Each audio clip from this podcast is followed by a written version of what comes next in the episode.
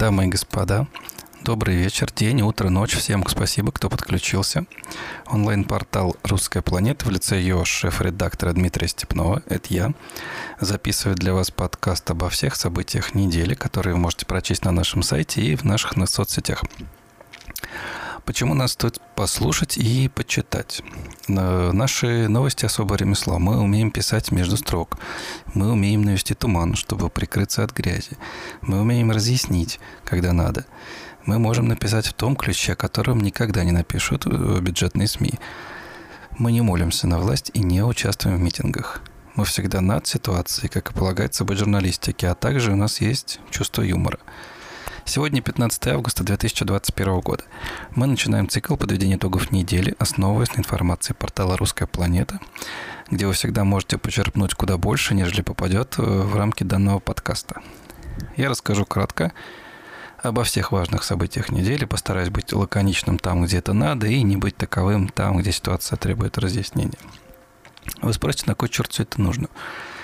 Ответ простой. Я банально сокращу ваше время, собрав воедино весь туман того безобразия, что нас окутывает, а если среди всего этого кошмара найдется что-то светлое, я вам об этом обязательно расскажу.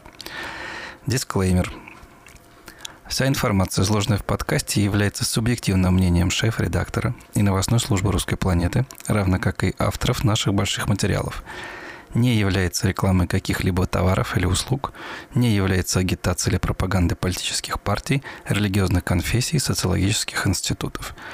Мне не платит Государственный департамент США, администрация президента России, системные и несистемные оппозиционеры, ФСБ, РПЦ, ЦРУ, фонды Сороса, Газпром и прочие подобные замечательные организации планеты Земля. Итак, что нам поведала на этой неделе русская планета и российский сегмент СМИ? Вкратце мы пробежимся по основным событиям, начиная с понедельника. И начнем мы с того, что э, Элла Памфилова рассказала о правах и возможностях СМИ иноагентов в период выборов в Госдуму. Но это довольно шумевшая тема для СМИ, именно для самих сотрудников СМИ, потому что Элла Памфилова считает, что СМИ, признанные в России иностранными агентами, никоим образом не ущемлены в правах и возможностях. Ну, здесь, конечно, можно не то чтобы спорить, но хотелось бы спросить у нее самой, когда-либо она работала в этих СМИ, пыталась что-то написать такое, что выходит за рамки какой-то государственной идеологии, хотя государственная идеология запрещена Конституцией РФ. Вот. И журналисты, вообще она считает, что журналисты данных изданий, агентов, э, без проблем должны получить аккредитацию для работы на выборах в Государственную Думу. Но есть нюанс. По словам председательницы ЦИК, помеченные СМИ обязаны указывать в своих материалах, что они являются иноагентами. Хотя, конечно, комиссия не будет это отслеживать, как и вводить дополнительные для них ограничения. Эм, комментировать это без мата довольно сложно, но, в принципе, понять ее тоже можно, потому что ей надо что-то говорить и как-то предоставлять якобы свободу слова в России, которой на самом деле давно уже нет. Но, по крайней мере, по крайней мере, это было интересно послушать. С другой стороны, что от нее хотеть, потому что человек подневольный, не может ничего сказать сверх того, что спустят э, из Кремля, и не дай бог там что-то ляпнешь не то или не в то течение попадешь, в общем, просто поменяют, да и все как лошадь. Там вообще с этим делом очень строго. Так, ну с этим здесь все понятно. Если еще мы берем э, понедельник, то из понедельника самое интересное, пожалуй, еще был момент, когда Светлана Тихановская обратилась к белорусам с просьбой больше не устраивать акции протеста. По ее словам, жертв на сегодняшний день и так достаточно, что, впрочем, логично. И вообще, на самом деле, останавливать это безобразие, я имею в виду э, вот эти уличные погромы, надо было гораздо раньше, потому что, может быть, мы должны бы избежать жертв гораздо больших. Э, провоцировать э, безумных силовиков на то, чтобы они дальше прессовали публику, ну, ничего не даст. Это было, по-моему, мне лично было это понятно где-то еще, ну, наверное, в сентябре прошлого года, потому что э, Лукашенко не может не, придумать ничего нового. Это типичный ГБшник, который никогда ничего из нового, из того, что развивалось в политике, не брал и не использовал, за исключением того, что он, по-моему, там создал в Минске какую-то цифровую платформу, И на этом все закончилось. Нет, там какие-то ребята деньги зарабатывали, не буду врать, и даже неплохие. В общем, это была что-то типа свободной зоны, там без налогов, что-то такое там он, э, в общем, придумал. Но все остальное, все, что было, что касается выборов, э, все, что касается там всяких свобод слова, этого в Беларуси не было никогда. Там более-менее было где-то хорошо до какого-то периода, где-то года, наверное, до пятого, до шестого, потом там все закрылось очень быстро. Как только что-то происходило, я помню эти хлопки, когда люди ходили, что-то там хлопали, и даже хлопать было запрещено на государственной, на главной площади в Минске. Это был такой абсурд. Людей за это забирали. Уже тогда было все понятно, что... Так вот, Оппозиционерка напомнила, что ровно год назад в Беларуси состоялись выборы главы государства, и с тех пор население активно выражало недовольство по поводу результатов голосования, но в настоящее время открыто говорить опасно. Вообще, да, это, это очень запоздалое решение. Уже постреляли людей, пересажали людей, часть населения пропала, просто без вести беженцы были и так далее, и пятое, и десятое, и это все очень не смешно. Что можно было сделать, э, если так объективно посмотреть, то с точки зрения людей, которые, я не, не имею в виду не тех um, митингующих, которые кидались в полицию там бутылками или стреляли в них, это как бы отдельная песня, я сейчас не буду о нее затрагивать. Если трогать тех людей, которые действительно просто банально недовольны тем, что происходит, то, наверное, единственное, что можно было сделать, как промитинговать, это просто не выходить на работу. Если бы все не... Я, как понимаешь, это сложно сделать э, практически, потому что, ну, если все не вышли бы на работу хотя бы один-два дня, экономика Беларуси бы пострадала моментально так, что ему пришлось бы, я имею в виду Лукашенко, что-то менять. Он не смог бы погнать людей э, на работу из дома. Вот надо было просто остаться всем дома. Но, к сожалению, это практически невозможно сделать. Договориться. Все равно какой-нибудь идиот пойдет тут кидать бутылки или что-то такое, и все испортит а потом скажут, что ну, вот какой-то псих был, а все остальные всем довольны. Нет, вот кто-то и был, в том-то и был интерес, что надо было так сделать. Но на самом деле любая революция делается без всяких вот этих вот кровавых 17-х годов. Ну, понятно, что так, так немногие вещи делаются. В основном, конечно, заканчиваются погромами, и мозгов не хватает у людей сделать так, как надо, по-умному договориться, и не всегда есть возможность договориться. Ну, и часто это просто мозгов не хватает. Вот, так что Светлана Тихановская призвала своих сторонников продолжать мобилизовать граждан, не признающих Александра Лукашенко президентом, но больше не проводить демонстрации э, на улицах. Поспорить с этим сложно, я уже об этом говорил, и здесь, в общем-то, даже нечего добавить. Так, сейчас я пробегу, сейчас, сейчас, сейчас посмотрю, что там у нас за 9 число еще было такого раздражающего или наоборот радостного. Радостного, как правило, меньше, но все-таки иногда что-то проскальзывает. Э, да, ну, ну ладно, продолжим тему Беларуси. Радостного 9 числа я не вижу пока ничего. Э, Александр Лукашенко заканчивается терпение. Он обещает бить по морде. В продолжение несчастные темы. Да, Литва, э, по его словам, целенаправленно использует статус мигрантами на границе с Беларусью как инструмент для провокации против Минска. И если Вильнюс не прекратит подобное действие, Беларусь ответит на всю катушку. Это цитата. Далее тоже цитата. Если не утихомирится на границах, получит по морде на всю катушку, потому что они специально на границе проводят эти акции. По его словам, литовская страна испытывает терпение президента и толкает на ответные действия отметил Лукашенко, но сказал, что мы пока терпим. Ну, вот в чем выражается его «мы терпим», мы тоже знаем. Э, в том, что он устроил бардак с э, мигрантами из Ближнего Востока, это была абсолютно целенаправленная наглая акция просто такого хамства. Я, честно говоря, даже от него не ожидал. Хотя, с другой стороны, от него уже теперь можно ожидать все, что угодно. Ну, с другой стороны, о чем ему еще откликаться? Экономически он абсолютный труп. Беларусь экономики это ну, там сопли перебить. Он и так деньги все в России уже все просил, кто только можно и кто только нельзя. Кстати, отдавать он их тоже вряд ли собирается, потому что ну, а он их никогда и не отдавал. И зачем? Когда тут есть такой друг. Вот так. Глянем, глянем дальше. Сейчас я просто листаю ленту, потому что невозможно все. Если я буду все это выписывать на листочек, я просто зароюсь. Да, Лев Варламов улетел из Кабула перед захватом аэропорта талибами. Это свеженькая новость, почти свеженькая.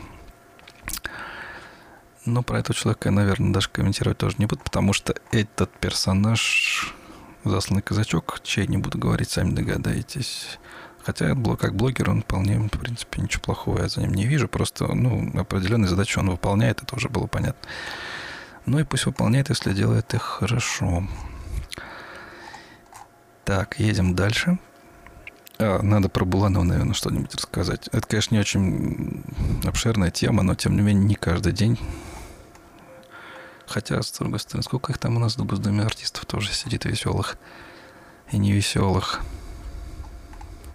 Да, ну, в общем, она пошла, решила, я же не знаю, по чему там совету, или по своему, или не своему. Ну, кажется, не своему, я сомневаюсь, что она захотела бы делать, но от бог с ним. Юристы Татьяна Буланова считает неправомерным отказ в регистрации на выборы. В общем, в Петербурге ей отказали. Конфликт, э, где представители политической партии Родина сообщает об отказе и помехах в предвыборной кампании, получил развитие 5-10. Сама певица отметила, что ее удивляет, как проходят выборы в культурной столице. Далее цитата. «Я живу всю жизнь в Петербурге, знаю лично тысячи людей, знаю меня сотни тысяч, и мне говорят, что за меня не могли подписать 5-6 тысяч. Это просто немыслимо.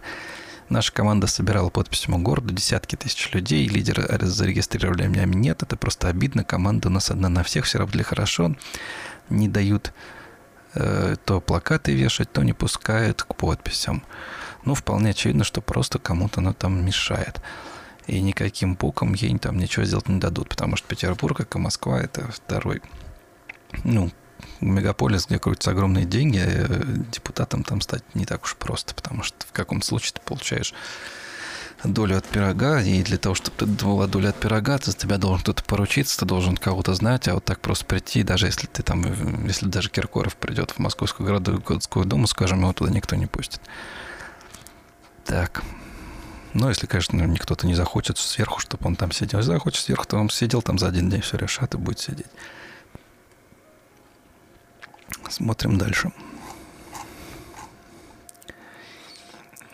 Так, ну, Афганистан. В Афганистане началась смута, она началась давно, и скажу больше, то, что там сейчас талибы э, захватили страну, ничего хорошего в этом, конечно, не будет. Там шлют с автоматами во власти, мы знаем, чем заканчивается, это мы уже проходили. То, что талибы ездили э, в Кремль, еще хуже со стороны выглядит для нас, потому что мы опять э, выставляемся в таком свете, что лучше, наверное, нам было бы вообще ничего не, не делать и ни с кем не разговаривать. Или, по крайней мере, может, можно было бы это сделать как-то инкогнито, а не афишировать. Я понимаю, что афишировать надо было, чтобы показать, что мы кому-то опять какую-то вставляем политическую шпильку. Но я боюсь, что это просто плохо закончится тем, что наши солдаты начнут гибнуть опять в Афганистане. Хотя кого это волновало в правительстве когда-либо. Что тогда, что сейчас. Талибы начали штурм важнейшего города на севере Афганистана. В общем, короче, сдали они этот город. Президент уже уехал, там чуть позже новости уже пошли по этой теме. Думаю, что все кончится для страны крахом полнейшим. Э, то, что мы приняли пусть косвенное, но участие в этом – это вообще катастрофа, потому что я в последнее время смотрю в то, к чему мы не прикасаемся, наше правительство, я имею в виду не российских народ, многострадальный, все заканчивается катастрофой, потому что там, я уж не знаю, чем они иногда ориентируются, какими, какие берут на себя обязательства или чем они вообще в принципе мотивируют свои поступки. Наверное, кажется, что это просто какое-то пьяное решение, принятое, а потом уже его отменить нельзя. Но так как их там очень много в правительстве людей, очень, то есть они не могут между собой договориться и совершить какую-то абсолютнейшую дичь. То есть я даже не представляю, как теперь вылезать из этой ситуации. Потому что Китай, например, готов признать талибами законным правителем Афганистана, и тут же вы понимаете, что наши воськаются моментально с китайцами. Особенно на фоне коронавируса смотрится особенно мило. Они нам этот заразу загнали. После этого не только нам, да, весь мир погрузили. Неважно, кто там виноват, США или Китай. Не, она пошла оттуда, все, толку нет. Уже разбираться потом можно. Китай готов признать талибов законным правителем Афганистана.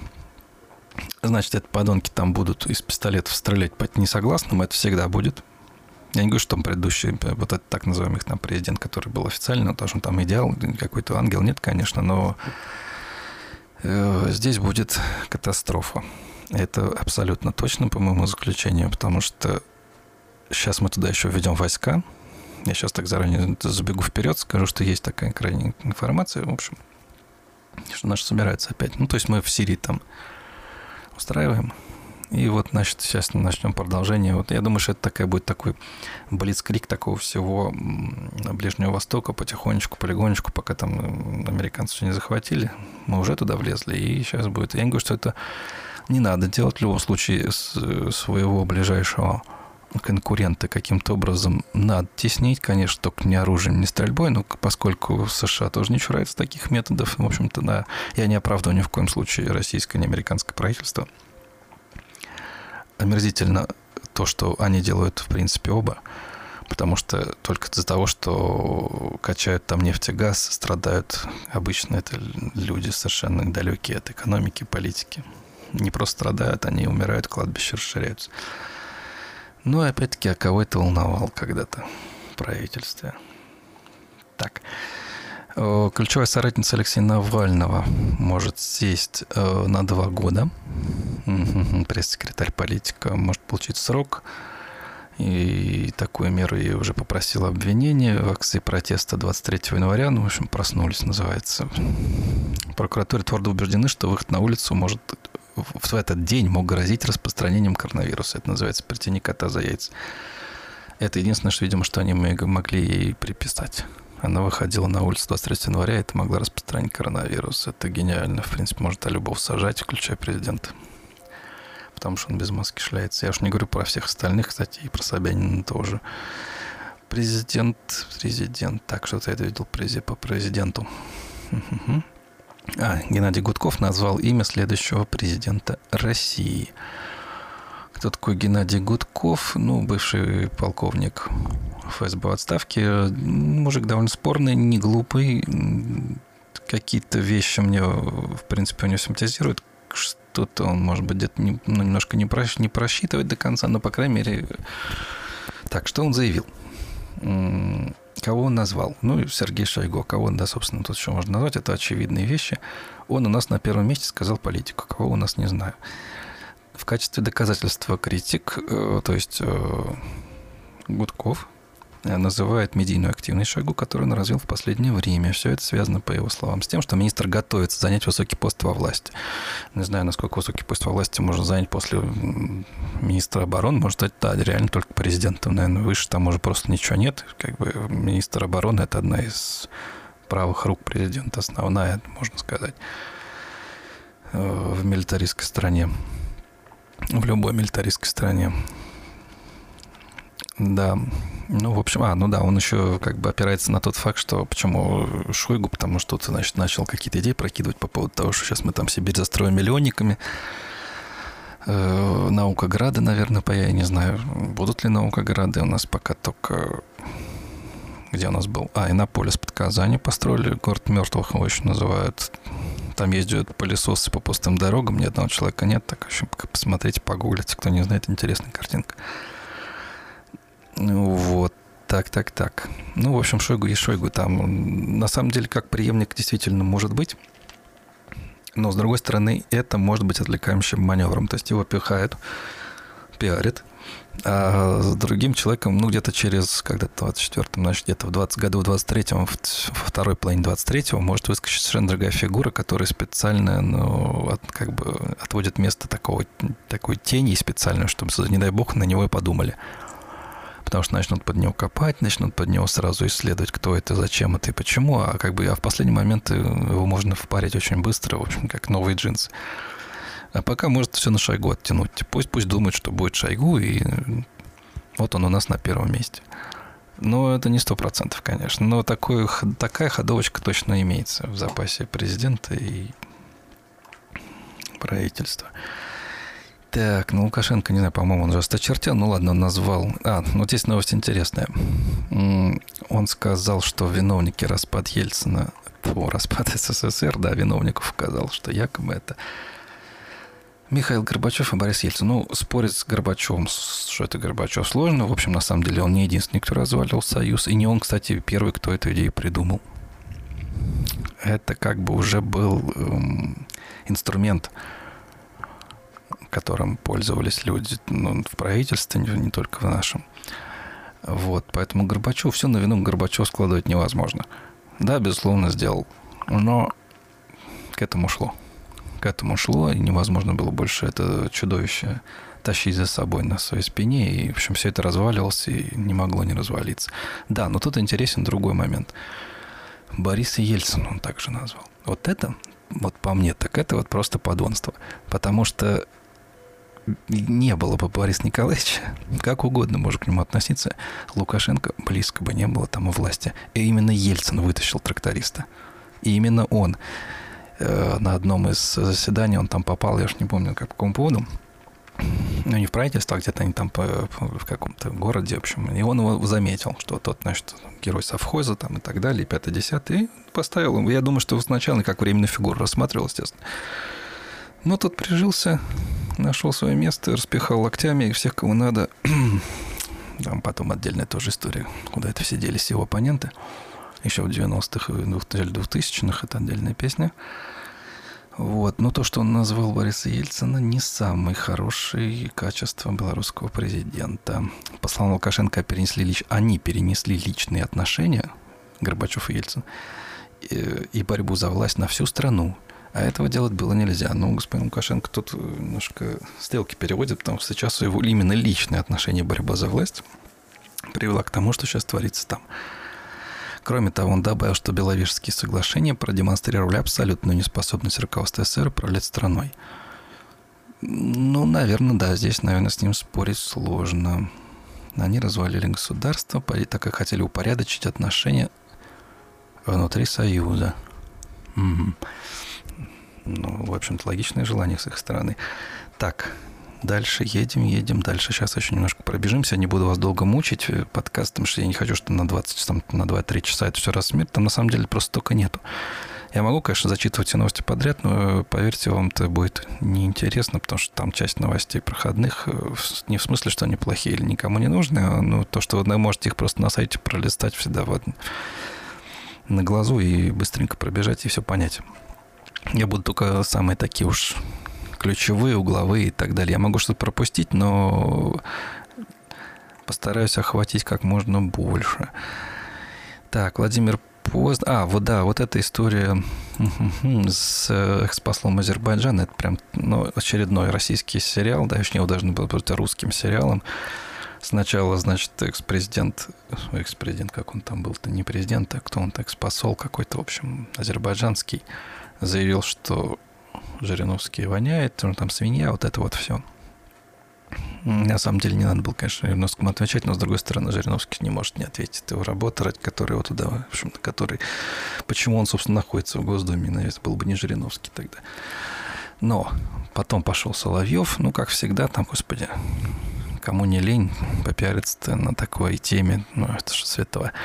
Познер потом вылез и сказал, ну, правда, он потом добавил, что не хочет спорить с Жириновским, типа не видит в этом никакого смысла. И, хотя Жириновский назвал его подлецом и негодяем, про тот что-то заявил. Ну, в общем, довольно долгая история.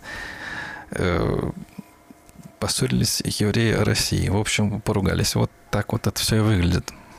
На самом деле, сначала азербайджанец что-то ляпнул, Поэтому евреи подключились и понеслось. Ну и все обсуждают, естественно, о судьбе русского народа. Все как всегда, история, в общем, повторяется. Читайте литературу начала 20 века.